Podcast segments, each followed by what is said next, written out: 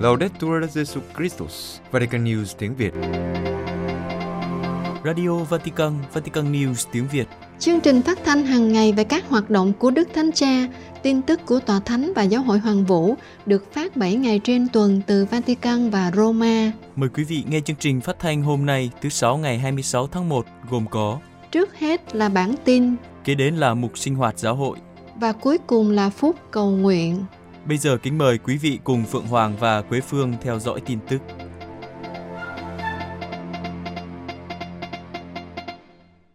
Đức Thánh Cha Francisco khai mạc năm tư pháp của Tòa Thượng Thẩm Rota ở Roma. Vatican sáng ngày 25 tháng 1 gặp gỡ đoàn thẩm phán cùng với các luật sư và viên chức của Tòa Thượng Thẩm Rota ở Roma, trong khi nhắc nhở lại rằng các tiến trình xét xử hôn nhân vô hiệu cần được tiến hành đơn giản để tín hữu không chịu đau khổ trong khi chờ đợi biết về tình trạng của mình. Đức Thánh Cha nhắc các thẩm phán phải điều tra cẩn thận để không đưa ra phán đoán vội vàng và tiên nghiệm. Cần phân định đúng đắn và đặc biệt trông cậy vào sự trợ giúp của Chúa Thánh Thần. Tòa Rota hiện nay gồm 22 thẩm phán thuộc nhiều quốc tịch khác nhau, với vị niên trưởng là Đức Tổng giám mục Alessandro Arellano Cedillo. Văn phòng này là nơi cứu xét các đơn xin tuyên bố hôn nhân vô hiệu từ cấp 2 trở lên. Trong bài diễn văn nhân dịp khai mạc năm tư pháp, Đức Thanh Cha suy tư về một khía cạnh quan trọng trong sứ vụ của tòa Rota trong việc thi hành công lý trong giáo hội. Cụ thể, Đức Thanh Cha nói về sự phân định mà các thẩm phán thực hiện trong các thủ tục tuyên bố hôn nhân vô hiệu. Trước hết, Đức Thanh Cha nhắc lại rằng việc cải cách thủ tục tuyên bố hôn nhân vô hiệu cũng như mục vụ gia đình được hướng dẫn bởi lòng thương xót đối với các tín hữu đang gặp phải những tình huống khó khăn. Nhưng việc rút ngắn thủ tục tại giáo phận cũng như nỗ lực sắp xếp hợp lý và giúp cho công việc của tòa án trở nên dễ tiếp cận hơn, không được phép bị hiểu nhầm và không bao giờ bỏ qua việc giúp các tín hữu hiểu được sự thật về hôn nhân của họ. Đồng thời, Đức Thanh Cha lưu ý rằng lòng thương xót trong việc chăm sóc mục vụ gia đình không được giảm nhẹ sự dấn thân trong việc kiếm tìm công lý liên quan đến thủ tục cứu xét hôn nhân vô hiệu. Thánh Thomas Aquino đã nói, lòng thương xót không lấy đi công lý, nhưng là sự viên mãn của công lý. Đạt được sự chắc chắn về mặt luân lý về tính vô hiệu, vượt qua giả định về tính thành sự trong trường hợp cụ thể, bao hàm việc thực hiện một sự phân định mà toàn bộ quá trình, đặc biệt là việc điều tra phải tuân theo. Theo Đức Thánh Cha, sự phân định này là một trách nhiệm lớn lao mà giáo hội giao phó cho các thẩm phán, vì nó ảnh hưởng mạnh mẽ đến cuộc sống của các cá nhân và gia đình. Do đó, phải đối mặt với nhiệm vụ này với lòng can đảm và sự rõ ràng. Nhưng trước hết, điều cốt yếu là phải trông cậy vào ánh sáng và sức mạnh của Chúa Thánh Thần. Đức Thanh Cha cũng nhắc rằng, tính khách quan của việc phân định tư pháp đòi hỏi phải thoát khỏi mọi thành kiến, cả ủng hộ lẫn chống lại việc tuyên bố vô hiệu. Và sự phân định của thẩm phán đòi hỏi hai nhân đức lớn, đó là khôn ngoan và công bằng. Những nhân đức này phải được đức ái hướng dẫn. Vì đây là công việc phức tạp, Đức Thanh Cha nhắc nhở các thẩm phán tòa Roma Đừng quên rằng việc giải thích luật giáo hội phải được thực hiện dưới ánh sáng sự thật về hôn nhân bất khả phân ly, điều mà giáo hội bảo tồn như sự thật và truyền bá trong lời rao giảng và sứ mạng của mình. Đức Thánh Cha chủ sự giờ kinh chiều kết thúc tuần cầu nguyện cho sự hiệp nhất Kitô hữu lần thứ 57. Vatican, lúc 5 giờ 30 chiều thứ năm ngày 25 tháng 1, tại đền thờ Thánh Phaolô ngoại thành, Đức Thánh Cha đã chủ sự giờ kinh chiều trọng thể lễ Thánh Phaolô tông đồ trở lại, kết thúc tuần cầu nguyện cho sự hiệp nhất của các Kitô hữu. Ngài nhắc lại rằng mọi nỗ lực hướng tới sự hiệp nhất trọn vẹn đều được kêu gọi theo con đường mà Thánh Phaolô đã đi, nghĩa là gạt sang một bên việc coi những ý tưởng của chúng ta là trung tâm để tìm kiếm tiếng nói của Thiên Chúa và để lại sáng kiến và không gian cho người. Tham dự giờ cầu nguyện có Đức Hồng Y Kurt Koch, Tổng trưởng Bộ Cổ Võ Hiệp nhất các Kitô hữu, một số Hồng Y, Giám mục, Linh mục và rất đông tín hữu công giáo và các phái đoàn thuộc các giáo hội và cộng đoàn Kitô khác nhau. Đặc biệt hiện diện trong giờ cầu nguyện đại kết tại đền thờ Thánh Phaolô có Đức Tổng Giám mục Polycarpos, đại diện Đức Thượng phụ Chính thống giáo của Constantinople và Đức Giám mục Ian Ernest đại diện cá nhân Đức Tổng giám mục Anh giáo của Canterbury ở Roma. Trước khi bắt đầu cử hành giờ cầu nguyện, Đức Thánh Cha đã đến trước mộ Thánh Phaolô và cầu nguyện trong giây lát. Lời Chúa trong giờ kinh chiều được trích từ tin mừng Luca, trong đó người thông luật hỏi Chúa làm gì để được sự sống đời đời làm gia nghiệp. Chúa trả lời là phải sống theo giới luật và đặc biệt yêu mến người thân cận như trong câu chuyện người Samari nhân hậu giúp đỡ người bị đánh cướp.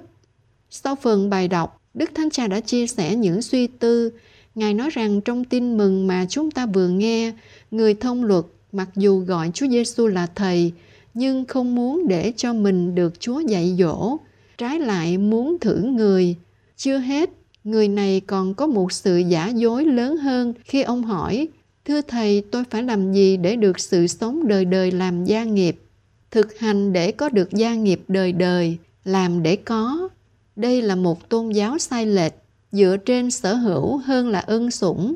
Xem Thiên Chúa là phương tiện để đạt được những gì mình muốn, không phải vì mục đích để yêu mến hết tâm hồn.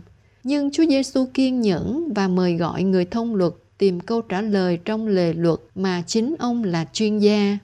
Ngươi phải yêu mến Đức Chúa, Thiên Chúa của ngươi, hết lòng, hết linh hồn, hết sức lực và hết trí khôn ngươi, và yêu mến người thân cận như chính mình.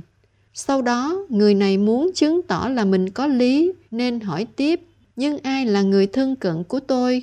Đức Thánh Cha giải thích, nếu câu hỏi đầu tiên có nguy cơ biến Thiên Chúa thành cái tôi của chính mình, thì câu hỏi thứ hai tìm cách chia rẽ, chia rẽ những người phải yêu thương và những người có thể dựng dưng. Sự chia rẽ không bao giờ đến từ Thiên Chúa nhưng đến từ ma quỷ. Tuy nhiên, ở đây Chúa Giêsu không trả lời bằng lý thuyết nhưng bằng dụ ngôn người Samari, một câu chuyện cụ thể. Đây cũng là điều chất vấn chúng ta. Đức Thánh Cha nhấn mạnh rằng ở phần kết câu chuyện, Chúa Giêsu không hỏi ai là người thân cận của tôi, nhưng tôi đã tỏ ra là người thân cận chưa? Thực vậy chỉ có tình yêu mới trở thành sự phục vụ nhưng không. Chỉ có tình yêu mà Chúa Giêsu đã loan báo và đã sống mới mang các Kitô hữu bị chia rẽ đến gần nhau hơn, hiệp nhất chúng ta. Vì thế chúng ta đừng bao giờ tự hỏi ai là người thân cận của tôi, bởi vì mỗi người đã chịu phép rửa đều thuộc về chính thân mình Chúa Kitô và hơn nữa bởi vì mỗi người trên thế giới này đều là anh chị em tôi. Câu hỏi của người thông luật, tôi phải làm gì để được sự sống đời đời làm gia nghiệp, cũng là câu hỏi sau đó của Thánh Phaolô trên đường đi Damas để tìm giết các Kitô hữu và bị quật ngã. Lạy Chúa, con phải làm gì? Thánh nhân không hỏi, con phải làm gì để được sự sống đời đời làm gia nghiệp, nhưng hỏi, con phải làm gì? Ở đây, Chúa là mục đích của lời thỉnh cầu, là gia nghiệp đích thực. Thánh Phaolô không thay đổi cuộc sống dựa trên mục tiêu của Ngài, không trở nên tốt hơn để thực hiện các dự án của mình. Cuộc trở lại của Thánh Phaolô không dựa trên lề luật, nhưng thuộc về sự ngoan ngùi đối với ý muốn của Thiên Chúa. Về điểm này, Đức Thanh Cha kết luận, nếu Thiên Chúa là kho tàng, chương trình giáo hội của chúng ta chỉ có thể hệ tại ở việc thi hành ý muốn của người. Và Chúa, trong đêm trước khi hiến mạng sống vì chúng ta, đã tha thiết cầu nguyện với Chúa Cha cho tất cả chúng ta nên một. Đó là ý muốn của người. Đức Thanh Cha nhấn mạnh rằng mọi nỗ lực hướng tới sự hiệp nhất trọn vẹn đều được kêu gọi theo chính con đường mà Thánh Phaolô đã đi, nghĩa là gạt sang một bên việc coi ý tưởng của chúng ta là trung tâm để tìm kiếm tiếng nói của Chúa và để lại sáng kiến và không gian cho người. Chúng ta cần sự hoán cải này bởi vì như cách đây 60 năm, Công đồng Vaticano thứ hai đã nói không có đại kết thực sự nếu không có sự hoán cải nội tâm. Trong lúc chúng ta cầu nguyện, chúng ta nhận ra rằng mỗi người cần phải hoán cải để Chúa thay đổi tâm hồn.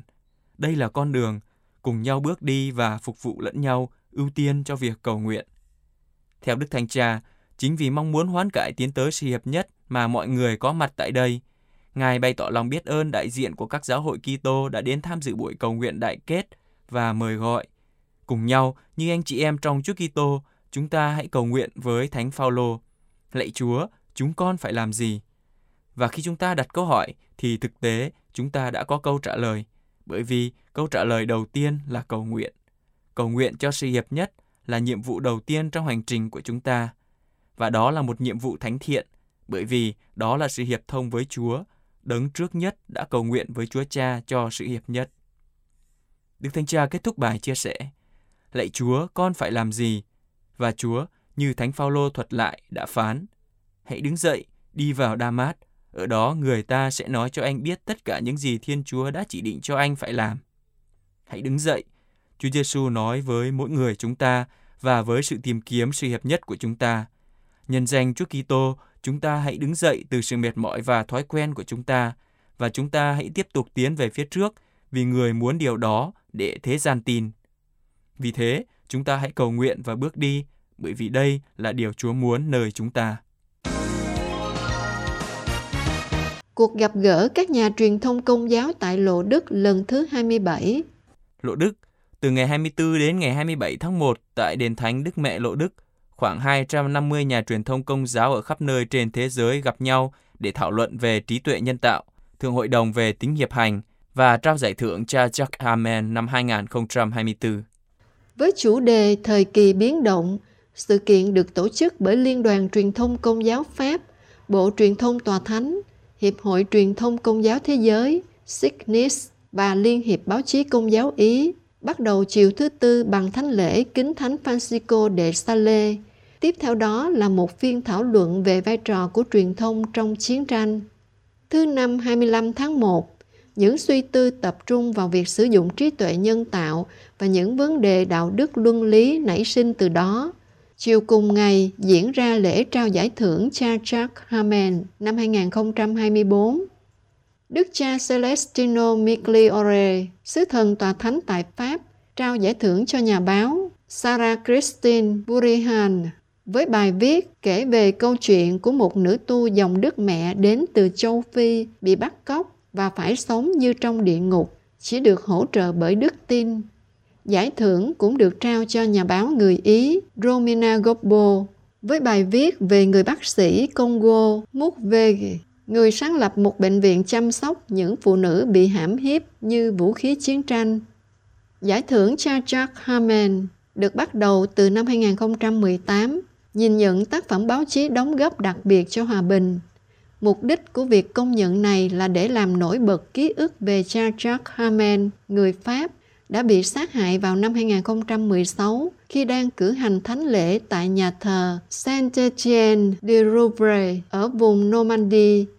Ngày 26 tháng 1, các tham dự viên sẽ tập trung về sự cần thiết các quy tắc để quản lý trí tuệ nhân tạo nhưng cũng sẽ thảo luận thượng hội đồng về hiệp hành như một công cụ để chữa lành những chia rẽ hiện diện trong giáo hội cũng sẽ được thảo luận trong những ngày này.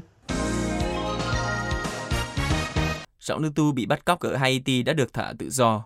Haiti, theo xác nhận của Đức Tổng giám mục Marcelo Mesidor của giáo phận Port-au-Prince ở thủ đô Haiti sáu nữ tu dòng thánh Anna và hai người khác bị những kẻ vũ trang bắt cóc làm con tin hôm 19 tháng 1 đã được trả tự do. Sáng ngày 19 tháng 1, sáu nữ tu thuộc dòng thánh Anna với tài xế và một hành khách trên xe buýt nhỏ chở họ đã bị một nhóm có vũ trang bắt cóc và đưa đến một nơi bí mật. Theo truyền thông địa phương, những kẻ bắt cóc đòi số tiền chuộc là 3 triệu euro. Đức Tổng giám mục Mas Leroy Mensidor Chủ tịch Hội đồng Giám mục Haiti xác nhận với Vatican News về tin những người bị bắt cóc đã được trả tự do. Ngài vui mừng trước tin này và cảm ơn tất cả những người đã chú ý và đã đề nghị hỗ trợ trong tình huống này. Chúng ta hãy tạ ơn Chúa, cảm ơn sự hỗ trợ của quý vị. Trong buổi đọc kinh truyền tin vào trưa Chúa Nhật ngày 21 tháng 1, Đức Thanh Cha đã mời gọi cầu nguyện cho việc trả tự do cho các nữ tu và chấm dứt những bi kịch tại Haiti. Sau đó, Đức cha Pierre-André Dumas, giám mục của ông Savo Miracoan và Phó Chủ tịch Hội đồng Giám mục Haiti cũng tạ ơn Chúa về tin vui này. Ngài viết trong một thông cáo được công bố vào ngày 25 tháng 1. Sự kiện đau thương này một lần nữa đã thử thách đức tin của chúng ta, nhưng đức tin vẫn không lay chuyển. Chúng ta đã kêu cầu Chúa và người đã giúp chúng ta mạnh mẽ trong thử thách và đã đưa những người bị bắt cóc của chúng ta trở lại tự do. Người đã hoán cải những trái tim chai đá và sẽ giải phóng Haiti khỏi mọi sự dữ, để tất cả trẻ em của nước này có thể biết niềm vui của sự tự do vô giá. Giáo hội dấn thân hướng tới một kỷ nguyên công lý và hòa bình ở Haiti.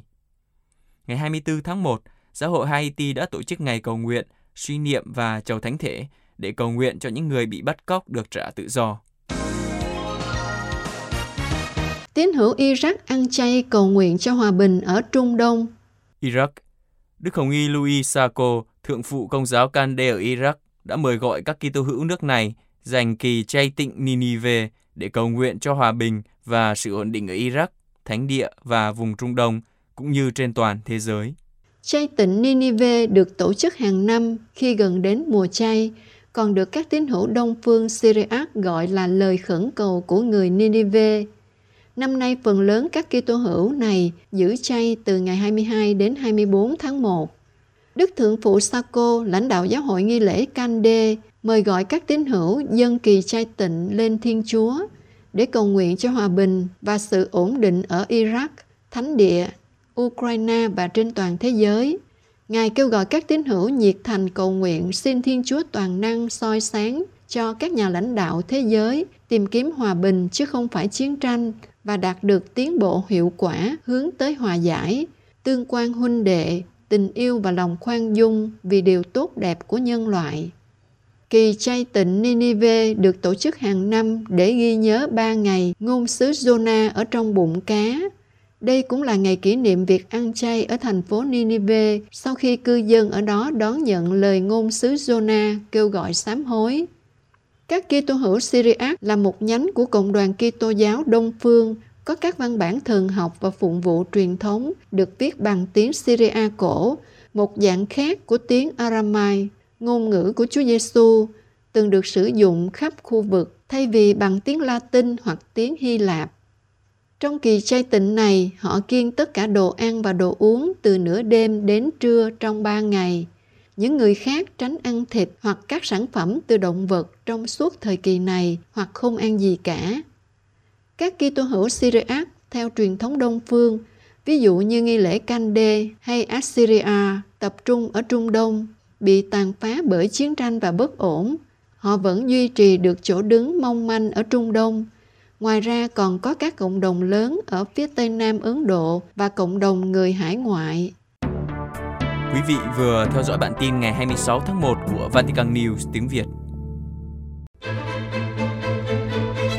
Vatican News tiếng Việt Chuyên mục Sinh hoạt giáo hội Sứ điệp của Đức Thánh Cha Francisco nhân ngày Thế giới truyền thông xã hội lần thứ 58 Ngày 24 tháng 1, ngày lễ kính nhớ Thánh Francisco de Sale, bổn mạng các nhà báo. Đức Thánh Cha Francisco đã công bố sứ điệp nhân ngày Thế giới về truyền thông xã hội lần thứ 58, có chủ đề trí tuệ nhân tạo và sự khôn ngoan của con tim, hướng tới một truyền thông nhân bản trọn vẹn. Anh chị em thân mến, sự phát triển của cái gọi là hệ thống trí tuệ nhân tạo mà tôi đã suy tư trong sứ điệp gần đây cho Ngày Thế giới Hòa bình đã làm thay đổi triệt để thế giới thông tin và truyền thông. Qua đó, cả những nền tảng của sự chung sống dân sự. Những thay đổi này ảnh hưởng đến tất cả mọi người, không chỉ các chuyên gia.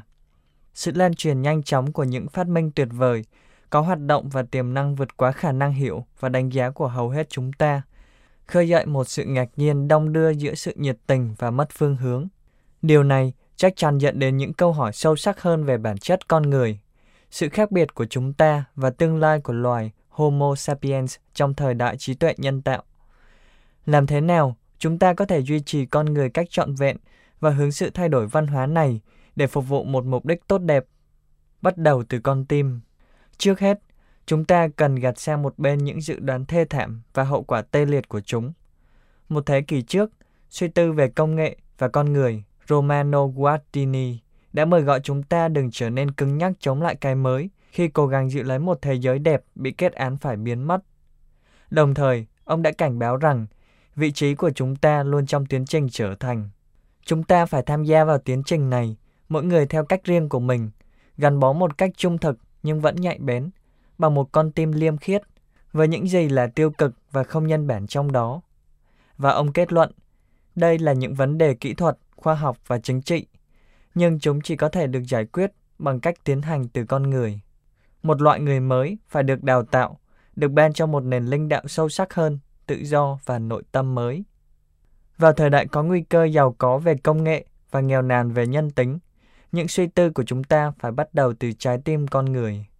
Chỉ bằng cách trang bị cho mình một cái nhìn tâm linh, chỉ bằng cách phục hồi sự khôn ngoan của trái tim, chúng ta mới có thể đọc và giải thích sự mới mẻ của thời đại chúng ta và tài khám phá con đường dẫn đến một nền truyền thông nhân bản trọn vẹn. Trong Kinh Thánh, con tim được xem là nơi tự do và ra quyết định. Nó tượng trưng cho sự toàn vẹn và thống nhất, nhưng cũng gợi lên những tình cảm, mong muốn, ước mơ. Và trên hết, đó là nơi gặp gỡ nội tâm của chúng ta với Thiên Chúa. Do đó, sự khôn ngoan của trái tim là đức tính cho phép chúng ta kết hợp toàn bộ và các bộ phận, các quyết định và kết quả của chúng, sự cao quý và sự dễ bị tổn thương của chúng ta, quá khứ và tương lai, cái tôi và cái chúng ta. Sự khôn ngoan này của trái tim cho phép chính nó được tìm thấy bởi những người tìm kiếm và được nhìn thấy bởi những người yêu thích khôn ngoan. Sự khôn ngoan đón trước những người mong muốn nó và nó đi tìm những người xứng đáng với nó. Khôn ngoan ở với những người sẵn sàng nhận lời khuyên, những người được ban cho một trái tim ngoan ngùi và biết lắng nghe. Đó là một ân ban của Thánh Thần, cho phép chúng ta nhìn mọi sự bằng đôi mắt của Thiên Chúa, để thấy các nối kết, tình huống, sự kiện và khám phá ý nghĩa thực sự của chúng. Không có sự khôn ngoan này, cuộc sống trở nên nhạt nhẽo vì chính sự khôn ngoan có gốc Latin sapere, có liên quan đến sapore, mang lại hương vị cho cuộc sống. Cơ hội và nguy hiểm Chúng ta không thể mong đợi sự khôn ngoan này từ máy móc. Tuy nhiên, thuật ngữ trí tuệ nhân tạo hiện đã thay thế thuật ngữ chính xác hơn, được sử dụng trong các tài liệu khoa học, máy móc. Việc sử dụng từ trí tuệ là sai lầm. Máy móc chắc chắn sở hữu khả năng lưu trữ và tương quan dữ liệu lớn hơn rất nhiều so với con người. Nhưng chỉ con người mới có khả năng hiểu được dữ liệu đó. Đây không đơn giản là vấn đề làm cho máy móc trông giống con người hơn, nhưng là đánh thức nhân loại khỏi sự thôi miên gây ra bởi ảo tưởng về sự toàn năng, dựa trên niềm tin rằng chúng ta là những chủ thể hoàn toàn tự trị và tự tham chiếu, tách rời khỏi mọi ràng buộc xã hội và quên đi thân phận của chúng ta là những thụ tạo. Thực tế, con người luôn nhận ra rằng mình không thể làm mọi sự và cố gắng vượt qua tính dễ bị tổn thương của mình bằng mọi cách. Từ những đồ vật thời tiền sử được sử dụng như phần mở rộng của cánh tay và sau đó là phương tiện truyền thông được sử dụng như một phần mở rộng của lời nói.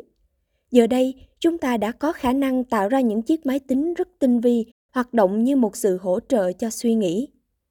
Tuy nhiên, mỗi công cụ này đều có thể bị lạm dụng bởi cám dỗ nguyên thủy là trở nên giống Thiên Chúa, không có Thiên Chúa.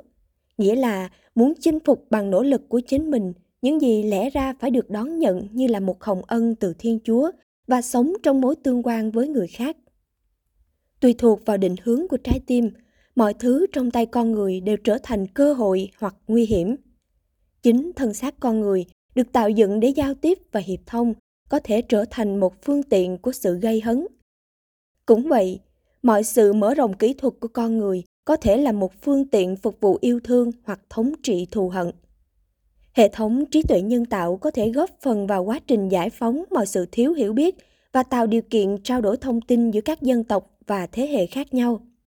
Ví dụ, hệ thống này có thể làm cho một di sản khổng lồ của kiến thức bằng văn bản từ các thời đại trước có thể truy cập và dễ hiểu hoặc cho phép giao tiếp giữa các cá nhân không chia sẻ một ngôn ngữ chung.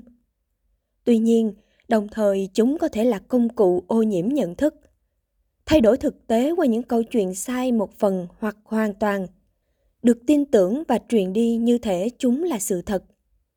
Chỉ cần nghĩ đến vấn đề thông tin sai lệch dưới dạng tin giả, mà ngày nay có thể sử dụng deepfake nghĩa là tạo ra và phổ biến những hình ảnh có vẻ hoàn toàn hợp lý nhưng sai sự thật.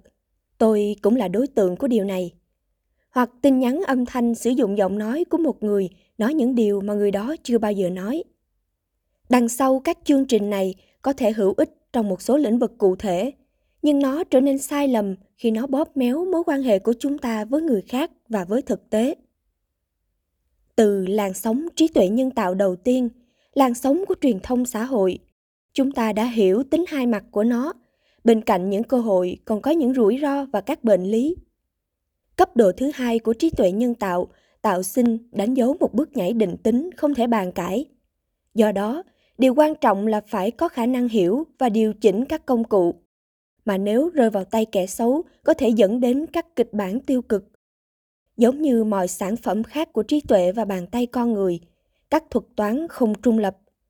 Vì lý do này, cần phải hành động mang tính phòng ngừa bằng cách đề xuất các mô hình quy định xã hội để ngăn chặn các tác động có hại, phân biệt đối xử và bất công về mặt xã hội của việc sử dụng các hệ thống trí tuệ nhân tạo và để chống lại việc lạm dụng chúng nhằm mục đích giảm tính đa nguyên, phân cực dư luận hoặc trong việc tạo ra một tư tưởng duy nhất.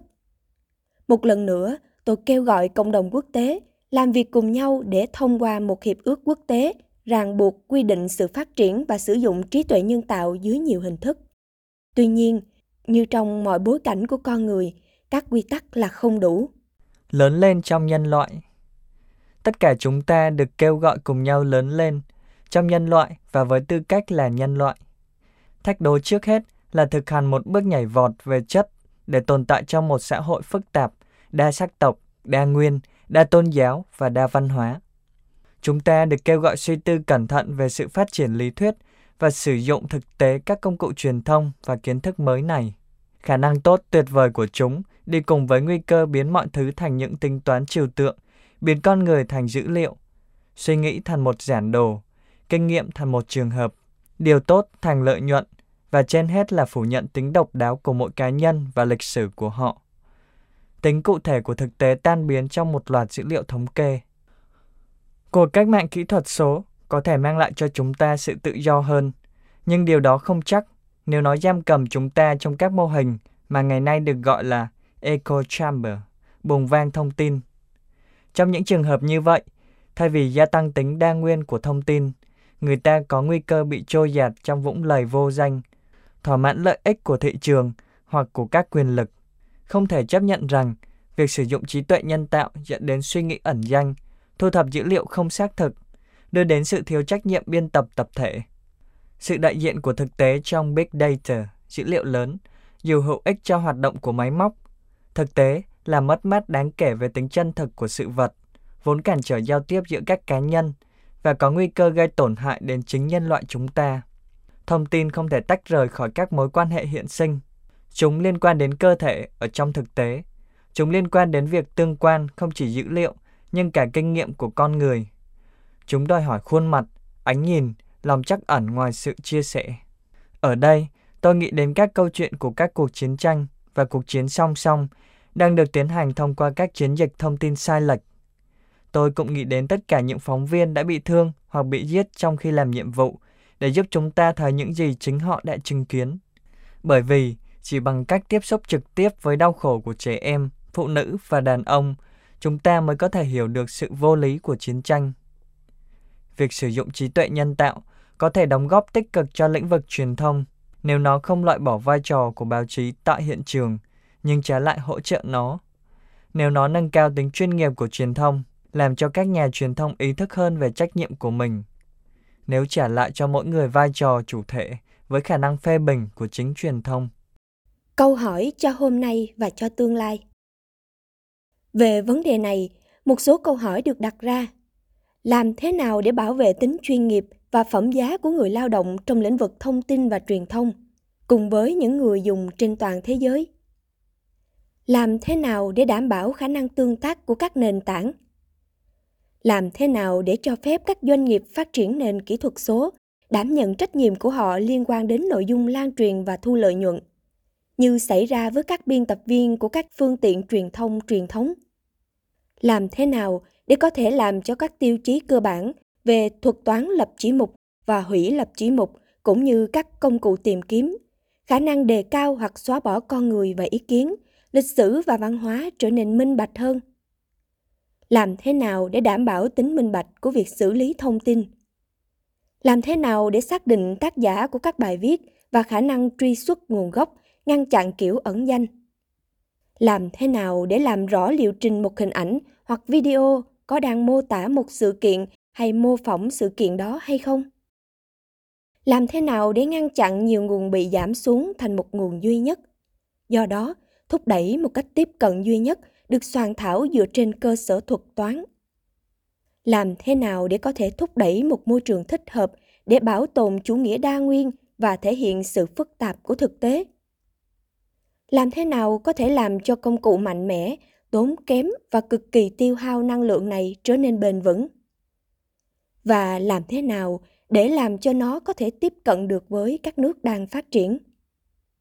Câu trả lời mà chúng ta đưa ra cho những câu hỏi này và các câu hỏi khác sẽ xác định liệu trí tuệ nhân tạo có tạo ra các tầng lớp mới dựa trên khả năng tiếp cận thông tin và do đó làm phát sinh các hình thức khai thác và bất bình đẳng mới hay không?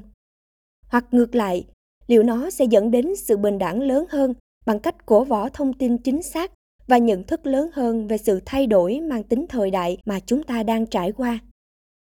Khi lắng nghe nhiều nhu cầu của các cá nhân và các dân tộc trong một mạng lưới thông tin có cấu trúc tốt và đa nguyên. Một mặt, chúng ta có thể thấy sự ám ảnh của một hình thức nô lệ mới. Mặt khác, là một sự chinh phục tự do một mặt là khả thể, một số ít chi phối suy nghĩ của tất cả. Mặt khác, mọi người có thể tham gia vào sự phát triển của tư tưởng. Câu trả lời của chúng ta đưa ra cho những câu hỏi này chưa được xác định. Nó phụ thuộc vào chúng ta. Tùy thuộc vào chúng ta để quyết định liệu chúng ta sẽ trở thành thức ăn cho các thuật toán hay sẽ nuôi dưỡng trái tim chúng ta bằng sự tự do. Mà không có nó, chúng ta không thể phát triển sự khôn ngoan sự khôn ngoan này trưởng thành bằng cách sử dụng kho báu thời gian và đón nhận tính dễ bị tổn thương. Nó phát triển trong giao ước giữa các thế hệ, giữa những người nhớ về quá khứ và những người nhìn về tương lai. Chỉ có cùng nhau, chúng ta mới có thể gia tăng khả năng phân định, tỉnh thức và nhìn mọi thứ dưới ánh sáng sự hoàn thành của nó. Để không đánh mất nhân tính, chúng ta hãy tìm kiếm sự khôn ngoan đã hiện diện trước vạn vật đang đi qua những trái tim tinh tuyền chuẩn bị những bạn hữu của thiên chúa và các ngôn sứ của người sự khôn ngoan sẽ giúp chúng ta điều chỉnh hệ thống trí tuệ nhân tạo phù hợp với một nền truyền thông nhân bản trọn vẹn. Roma, đền thờ Thánh Gioan Laterano ngày 24 tháng 1 năm 2024.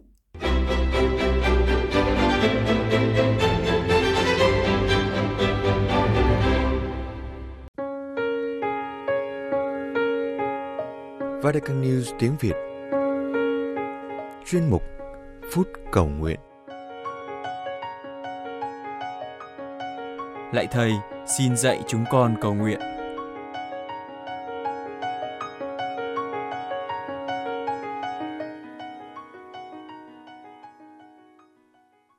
Trong buổi đọc kinh truyền tin trưa Chúa Nhật vừa qua, Đức Thánh Cha đã thông báo chính thức để chuẩn bị cho năm Thánh 2025. Năm nay là năm cầu nguyện. Ngài mời gọi các tín hữu gia tăng cầu nguyện để chuẩn bị sống tốt sự kiện ân sủng năm Thánh và để trải nghiệm sức mạnh của niềm hy vọng nơi Chúa.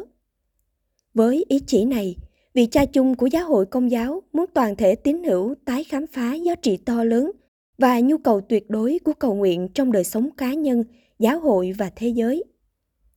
Cũng trong tinh thần này, Đức Thánh Cha sẽ khai mạc trường cầu nguyện. Trong trường cầu nguyện này, vị cha chung muốn mọi thành phần dân Chúa dưới sự hướng dẫn của Chúa Thánh Thần tích cực đến học nơi Thầy Giêsu để tái khám phá các khía cạnh khác nhau trong hơi thở đức tin của mỗi Kitô hữu. Và nhờ đó, cảm nhận được sự cần thiết của đời sống cầu nguyện, một sự nếm cảm niềm hy vọng nước trời. Điều Đức Thánh Cha mong muốn trên đây đã được tin mừng Thánh Luca nói đến. Ngày kia, Chúa Giêsu cầu nguyện ở một nơi.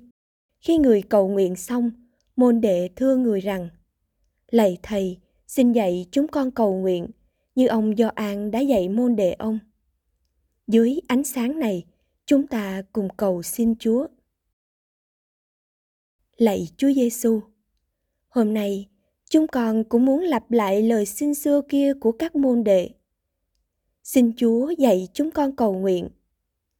Xin dạy chúng con cầu nguyện để tinh thần cầu nguyện lan tỏa nơi mỗi tín hữu, trong các thực thể giáo hội và trong thế giới. Trước hết, xin Chúa dạy mỗi cá nhân chúng con biết cầu nguyện. Xin canh tân đời sống cầu nguyện của chúng con. Xin cho mỗi Kitô hữu chúng con nhớ rằng nếu không cầu nguyện, chúng con không thể làm gì được. Xin cho chúng con biết làm mới lại các việc làm đạo đức của chúng con. Cụ thể, ý thức hơn khi tham dự thánh lễ, tích cực đọc và suy niệm lời Chúa, lần chuỗi mân côi. Đặc biệt có một tương quan cá nhân với Chúa, một mối liên hệ đặc biệt chỉ mình Chúa với mỗi chúng con. Tiếp đến, chúng con xin Chúa dạy giáo hội Chúa cầu nguyện. Xin Thánh Thần Chúa tiếp tục thắp lửa tình yêu trong giáo hội Hoàng Vũ và các giáo hội địa phương. Trong các giáo xứ, các hội đoàn, các cộng đoàn, các gia đình lòng yêu mến cầu nguyện chung và có thêm nhiều sáng kiến cầu nguyện. Lời cầu nguyện đẹp nhất là lời nguyện hiến tế trong thánh lễ. Vì thế, trong năm cầu nguyện này, xin cho nhiều cánh cửa nhà thờ trên thế giới đón nhận thêm nhiều người đến cầu nguyện, đặc biệt trong giờ cử hành thánh thể. Xin cho các linh mục năng động hơn trong những sáng kiến, trong việc đưa các tín hữu đến với thánh lễ. Xin cho giáo hội luôn là ngọn hải đăng hy vọng giữa biển khơi sóng gió cuộc đời, để mọi tín hữu nhìn vào giáo hội không cảm thấy bất an, nhưng trái lại cảm nhận chỗ dựa vững chắc. Vì điều này, chúng con cầu xin Chúa đặc biệt cho các vị mục tử trong giáo hội, các giám mục, linh mục, cách riêng các cha giải tội luôn có những lời trao niềm hy vọng cho các hối nhân.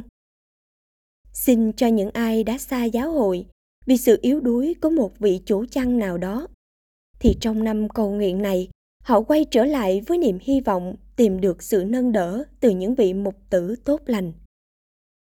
Cuối cùng, hướng về thế giới, chúng con nhớ đến lời Thánh Teresa hài đồng Giêsu.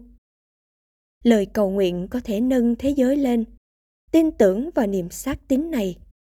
Chúng con xin Chúa giúp mỗi chúng con và toàn thể giáo hội có khả năng mang tinh thần cầu nguyện vào trong thế giới, để mỗi chúng con và toàn thể giáo hội thực sự là những người hành hương hy vọng, đem niềm hy vọng cho thế giới một thế giới đang phải chịu đựng những cuộc xung đột, chiến tranh, những cuộc khủng hoảng lạy mẹ maria, hơn ai hết mẹ là gương mẫu của chúng con trong trường cầu nguyện.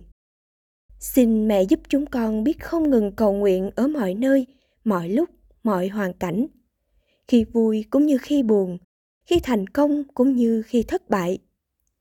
Và trên hết, xin mẹ chỉ cho chúng con cách sống để có thể thiết lập một tương quan cá nhân, một tương quan riêng biệt với con mẹ. Vị thầy tuyệt vời nhất trong mọi người thầy của thế giới này. Amen.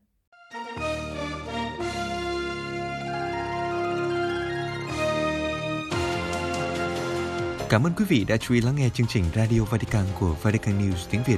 Xin Thiên Chúa chúc lành cho quý vị và toàn gia quyến.